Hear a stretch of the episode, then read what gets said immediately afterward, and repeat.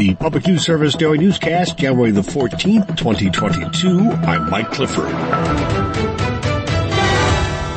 A new report suggests discrimination in medical settings affects the quality of care for many folks in states like Ohio. In the survey, black women reported feeling less respected twice as often as white men, and black men were four times more likely to report being harassed in a healthcare setting. Greg Braylock Jr. is Chief Diversity, Equity, and Inclusion Officer with ProMedica, a healthcare system based in Northwest Ohio. He says he isn't surprised by the findings. We've known in healthcare for decades that we've had disparities in how people experience healthcare, the outcomes that they have, but we have failed as an industry to sufficiently address these negative differences in outcomes that we see. Some 22% of those surveyed said they have accepted discrimination in medical settings as a way of life, but 24% said they didn't return for future appointments, which may mean delaying or avoiding needing care.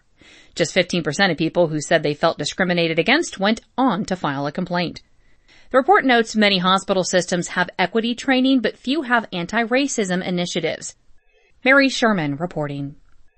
And from Reuters, the U.S. Supreme Court on Thursday blocked President Biden's COVID-19 vaccination or testing mandate for large businesses, a policy the conservative justices deemed an improper imposition on the lives and health of many Americans while endorsing a separate federal vaccine requirement for healthcare facilities. Reuters reports Biden expressed disappointment with the conservative majority court's decision.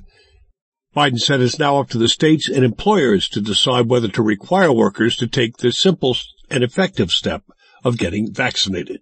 Reuters adds the court was divided in both cases centering on pandemic related federal regulations at a time of escalating coronavirus infections the nation leads the world with more than 845,000 COVID-19 deaths. In her 2022 State of the State address, New York's Governor Kathy Hochul set new goals for electrifying the school bus fleet in the state. Clean energy advocates are hailing the move as a win for climate action. The governor has proposed that new school bus purchases be zero emission vehicles by 2027 and that all school buses are emission free by 2035. Deb Peck Kelleher is with the Alliance for Clean Energy, New York. As we start to electrify, um, not only will we see climate emissions go down, but we'll see air pollution go down, and there should be a dramatic impact on our residents' health because of that.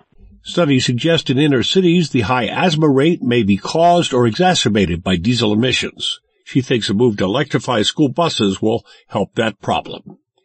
This is PNS. As Montana heads deeper into winter, state officials want folks to know financial support's available for those facing housing insecurity during the colder months.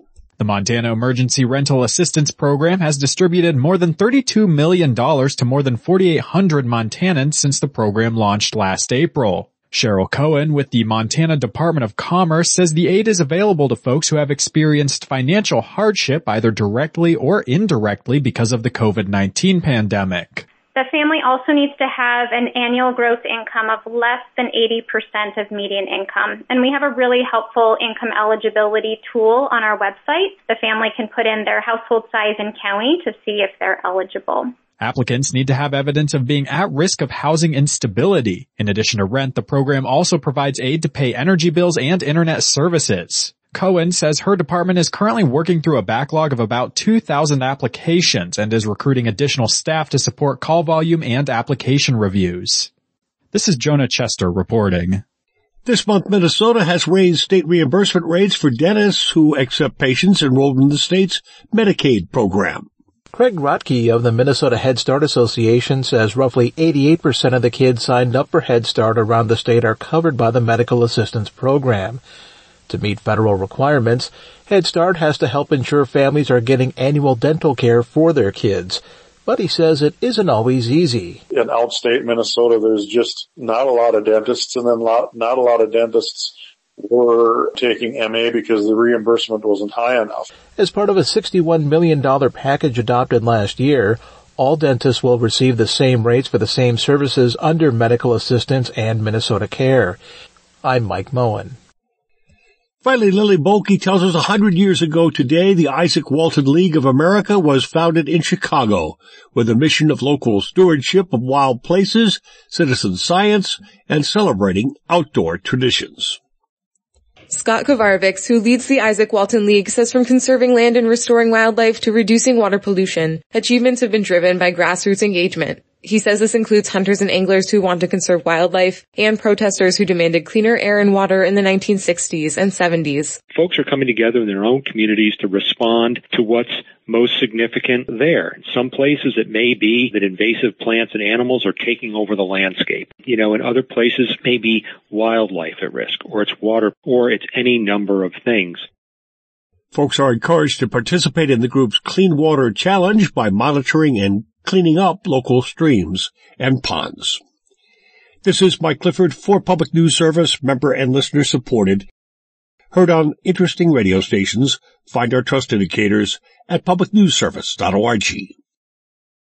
Hi, I'm Jennifer Mooney.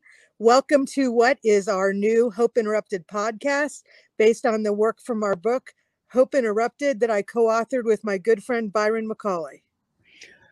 Hey, Jennifer, you know, I'm looking forward to this podcast as much as I was look, looking forward to writing this book with you. We hope to interview some uh, high impact folks as well as have a little fun. We're going to cover stories of hope. To learn more about our podcast and our book, please visit www.hopeinterrupted.com.